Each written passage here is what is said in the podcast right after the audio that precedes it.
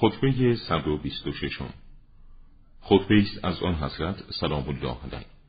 هنگامی فرمود که در تقسیم بیت المال به طور مساوی مورد توبیخ قرار گرفت. آیا شما به من امر می کنید که در قلم رو زمامداری خود با ستمکاری پیروز شوم؟ سوگند به خدا هرگز چنین کاری نمی کنم مادامی که شب و روز پشت سر هم می آیند و می روند و مادامی که ستارهی به دنبال ستارهی حرکت می کند اگر مال از آن من بود همه مردم را در تقسیم آن مساوی می گرفتم چه رسد به اینکه قطعا مال خداست؟ آگاه باشید. عطای مال در غیر موردش افراد در خرج و اصراف است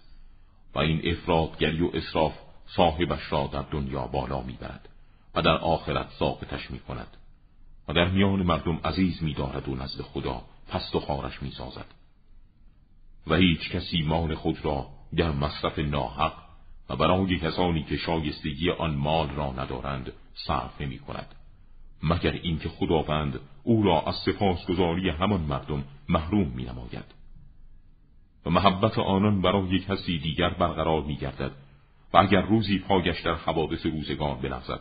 و به کمک آنان نیازمند شود همان مردم بهترین دوست و لعینترین رفیق محسوب می شود